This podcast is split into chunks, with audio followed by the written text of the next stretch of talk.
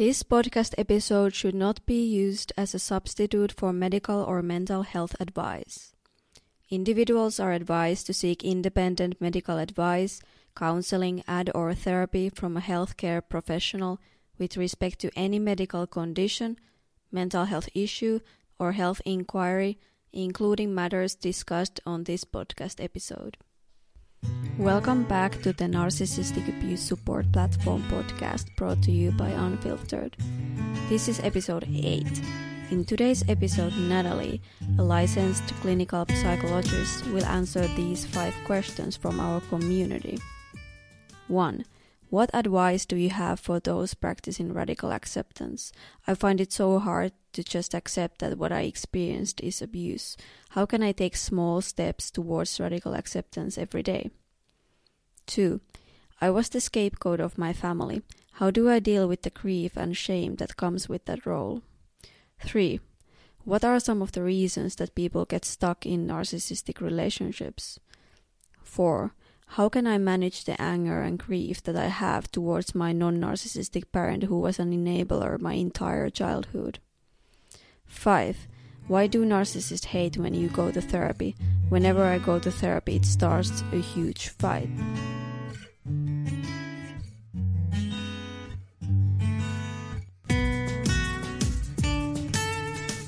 Hey Natalie, thank you for joining me today. I'm so excited to have you in this podcast episode. Of course. Thank you so much for having me. I appreciate it. Let's get started right away. So, the first question is What advice do you have for those practicing radical acceptance? I find it so hard to just accept that what I experienced is abuse. How can I take small steps towards radical acceptance every day? Sure. So, acceptance is a pretty powerful um, healing technique, but I, I, I understand where this person's coming from because it can be really challenging to practice it. Um, so the first thing that I typically suggest to people is that the word acceptance often comes with a lot of baggage around it. Um, understandably, some people really don't like the word. Um, I think a lot of us ha- were taught maybe early in life or by the culture we live in that accepting something means that you like it or that you agree with it or that you're okay with it. And none of that is true. um, you can accept something without liking it, agreeing with it, uh, you know, approving of it, whatever.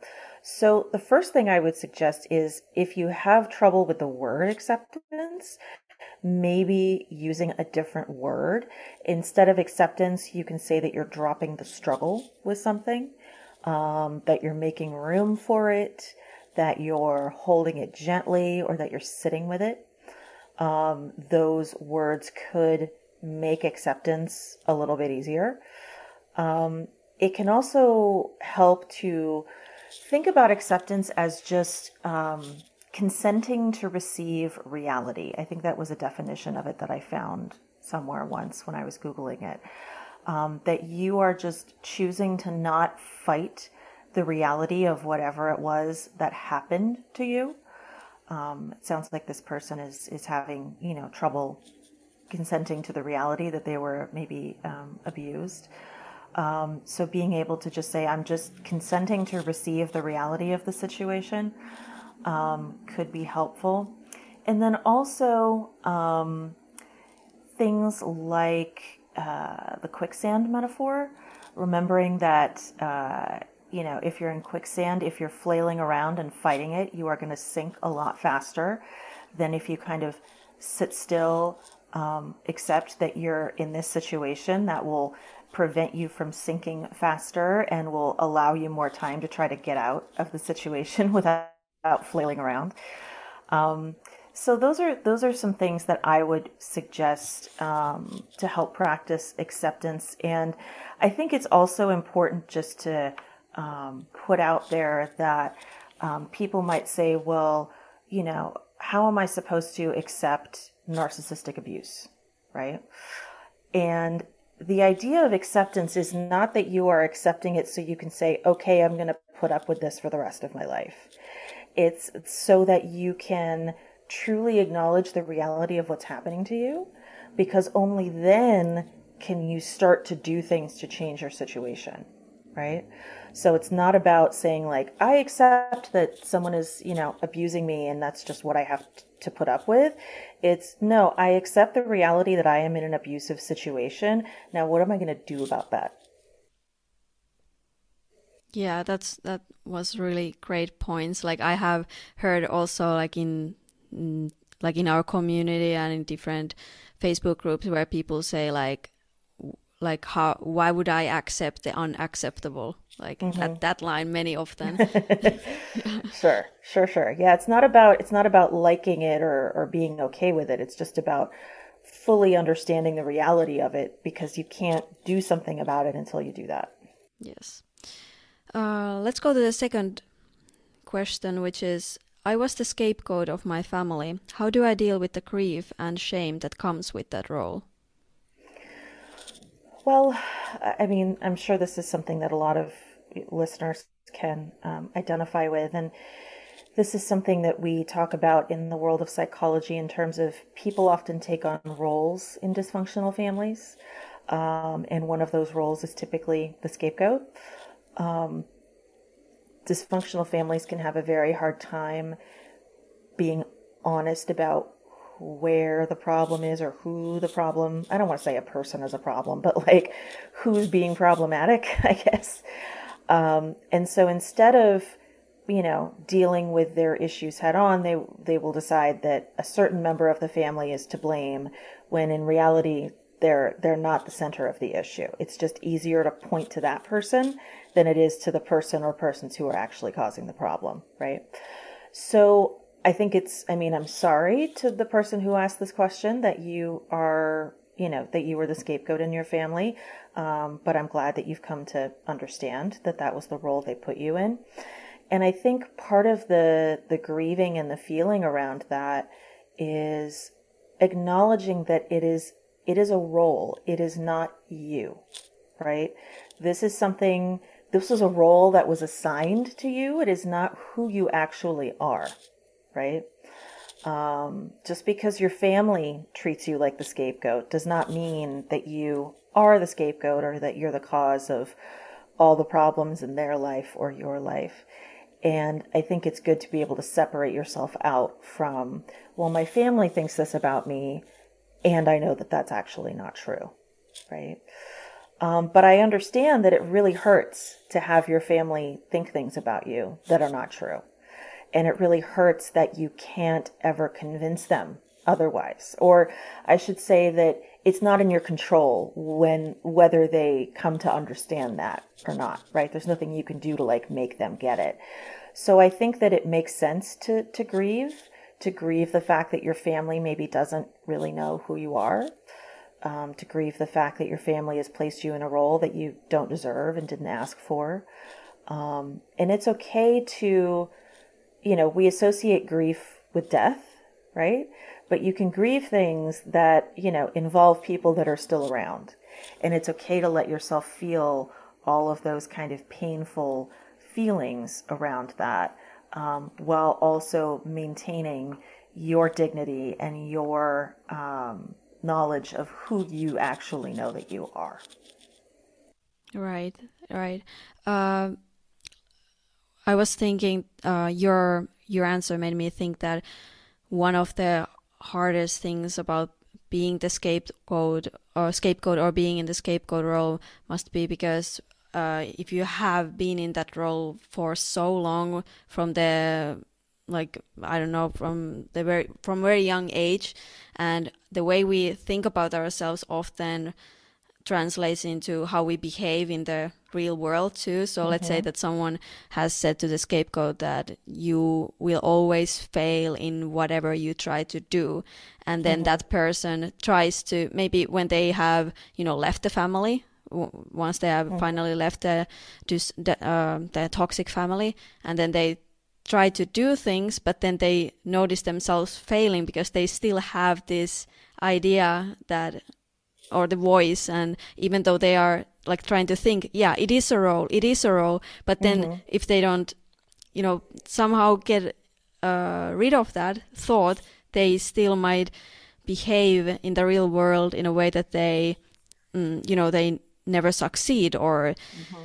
I don't know so, some like uh, I'm, what I'm trying to say is that how do you do you have any anything to say or add to this? Like how do you get rid of the role if at the same time you look your uh, life and find reasons? Well that is true what they say about me. That is like do you understand what i'm trying to ask? Yeah yeah, yeah. i think i think so and um, the way that I typically explain this to people is that our brains are always capable of change.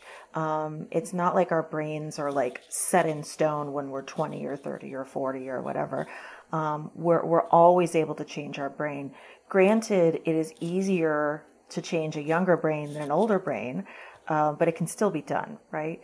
And so I think that in order to get out of that groove in your brain that you're, you know, you're the cause of all the problems, all of this is all my fault, I'm a bad person, whatever other kind of scapegoat beliefs or thoughts that you have, is to start to try the way that I explain it to people is that it's like hiking trails in your brain, where it's like if you've gone down the same hiking trail in your brain a million times about how you're you're uh, you know responsible for everything, everything bad that happens is your fault, you know that's going to be a very well worn trail in your brain, right? And so to start acting and believing different things is like trying to make a hiking trail where there is none yet right? And that's really hard, right? It's like there's all this stuff in the way, you don't know which way to go, you know, how are you supposed to do that? But the more that you try to go down that new pathway, the easier and easier it gets, and the more that you start to make a trail. Now, in terms of what you're talking about, you don't have to do that perfectly. It's not like you have to start going down the new trail 100% of the time and never go down the scapegoat trail ever again. That's just unrealistic, right? This is something you've been doing your whole life. That's just not going to happen. But the idea is that if you start to go down the new trail more and you start to go down the old trail less, that is enough to start to make a change, right? So you can start to see, oh, I can exist outside of this role, or not everything bad that happens is, you know, entirely my fault. Um, and I like to use this metaphor because this takes a lot of practice and a lot of patience and a lot of repetition. So I encourage people not to get too um, down on themselves if it's taking a while because it's gonna take a while. Okay, yeah, thank you. Mm-hmm. Then the third question what are some of the reasons that people get stuck in narcissistic relationships? Oh boy, um, that's that's a big question. Um, I'll I'll do my best to to answer it uh, succinctly. Um, I think that you know um, I got in touch with you guys originally because um, one of my specialties is is working with people who have been in cults and to help them heal and recover from their experiences. And I think that an answer to this question, why do people get caught up in narcissistic relationships, is kind of similar to why do people end up in cults? And I, I think I think it's similar in two reasons. So, number one, um, people people do not get caught up in narcissistic relationships or cults because they are, and I'm going to put these in air quotes because they are stupid, weak, um, followers, all of these really kind of um, derogatory and un- incorrect things that people, and, and I don't just see people say these things from the outside, I see people who are trying to recover from narcissistic relationships say the stuff about themselves like i was so stupid i was so weak how could i fall for it? etc etc right? The truth is anybody can get stuck in a narcissistic relationship anybody can get stuck in a cult people get stuck in these things because narcissists use techniques that work right they use techniques that are meant to draw people into their web right? And they succeed a lot of the time, unfortunately. It's not because there's anything wrong with the person, right? It's because like they are just susceptible to this form of psychological manipulation and abuse that I would say most people are susceptible to. The other thing that I would say about why people get stuck in these relationships and how it's similar to cults is that narcissists know when to strike, the same way that cults know when to strike. They will catch you when you are in the middle of a period of loss or transition in your life. That is when most people who join a cult will join a cult, when they've experienced a death, they lost their job, they moved, they went away to college, like some sort of, you know, period. Same thing with getting into a relationship with a narcissist. It is, um, you know, they, they are looking for people who are in these positions, right? Who are, who are maybe a little more vulnerable than they would be otherwise to, you know, um, quote unquote falling for the uh, manipulations of the narcissist.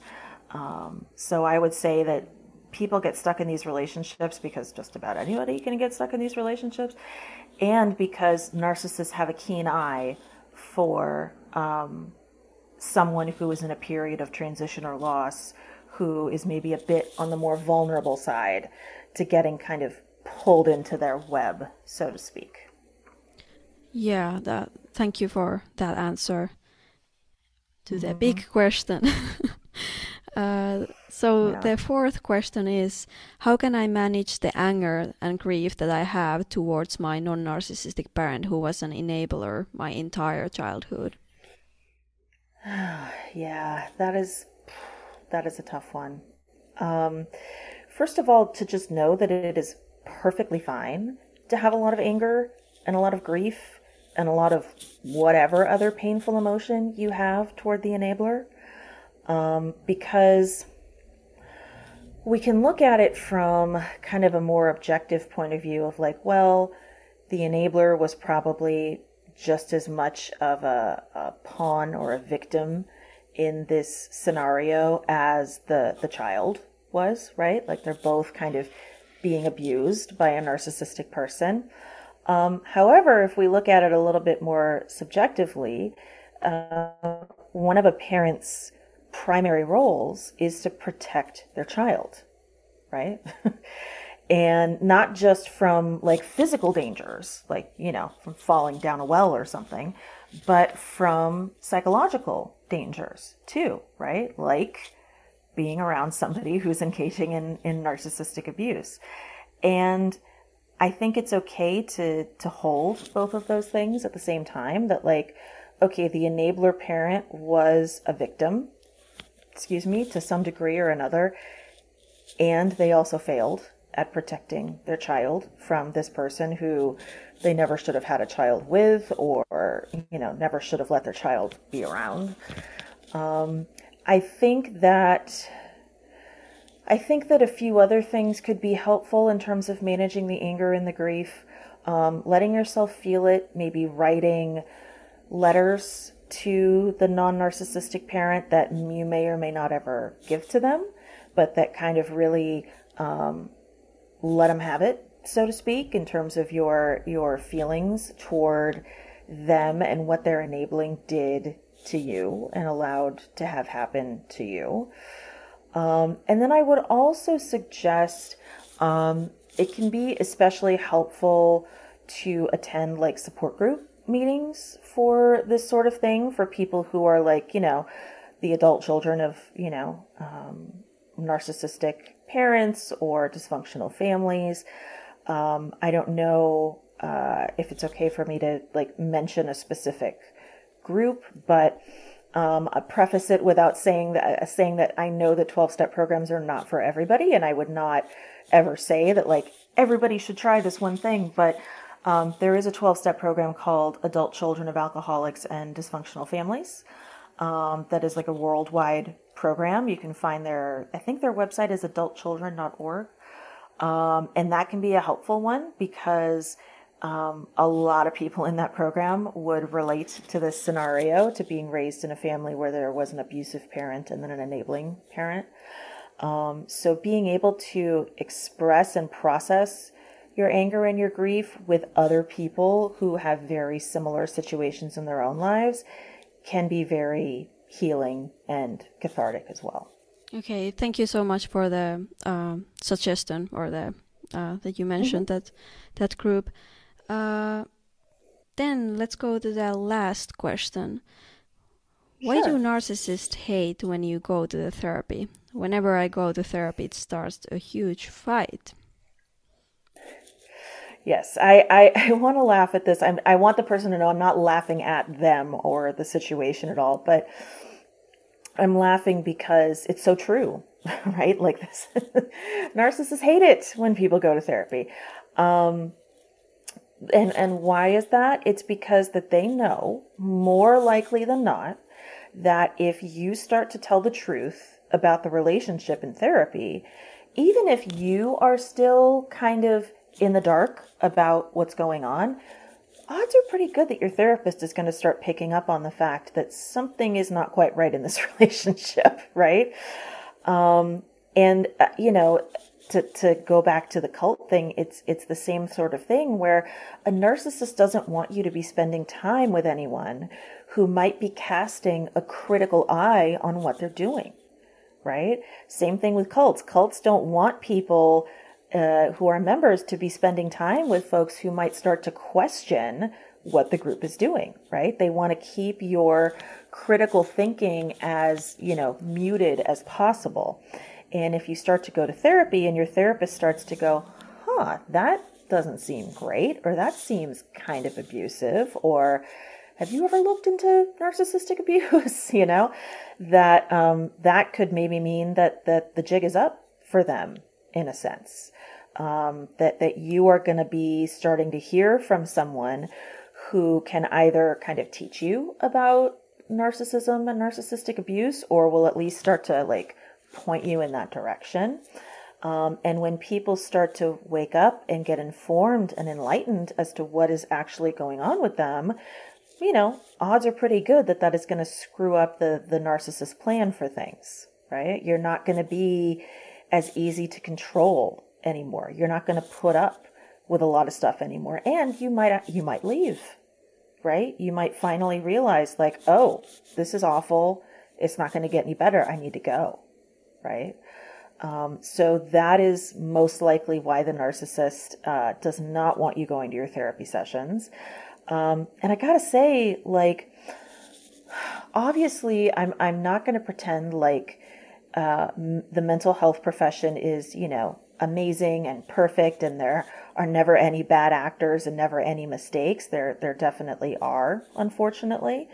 Um, but I would say that generally speaking, anybody in your life who is like, you know, pretty critical about you going to therapy, uh, to me that raises like an eyebrow. Like why?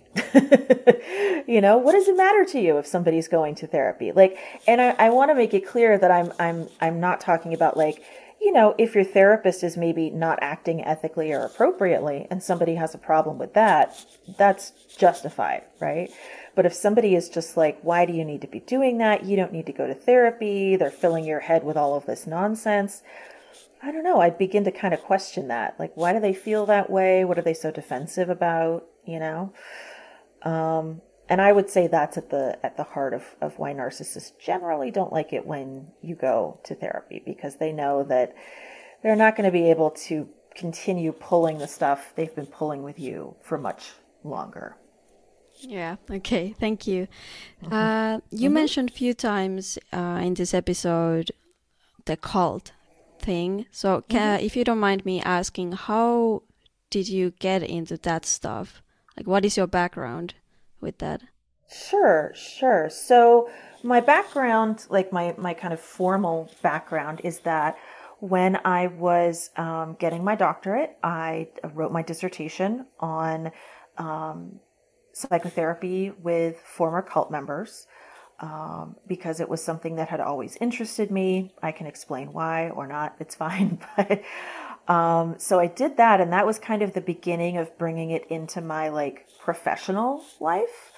Um, but for many years after I graduated, I, I worked at treatment programs, which meant that I, you know, I wasn't really ever able to like put myself out there as like, hey, I specialize in working with people who've been in cults because I just, when you work in a treatment center, you just work with whatever clients are there, right?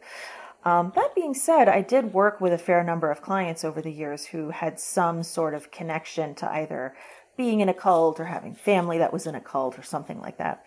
Um, but when I finally opened my private practice about seven ish years ago, that's when I was kind of finally able to put it out there. Like, hey, I, I help people with addiction and trauma, and I also happen to, you know, help people who have been in cults.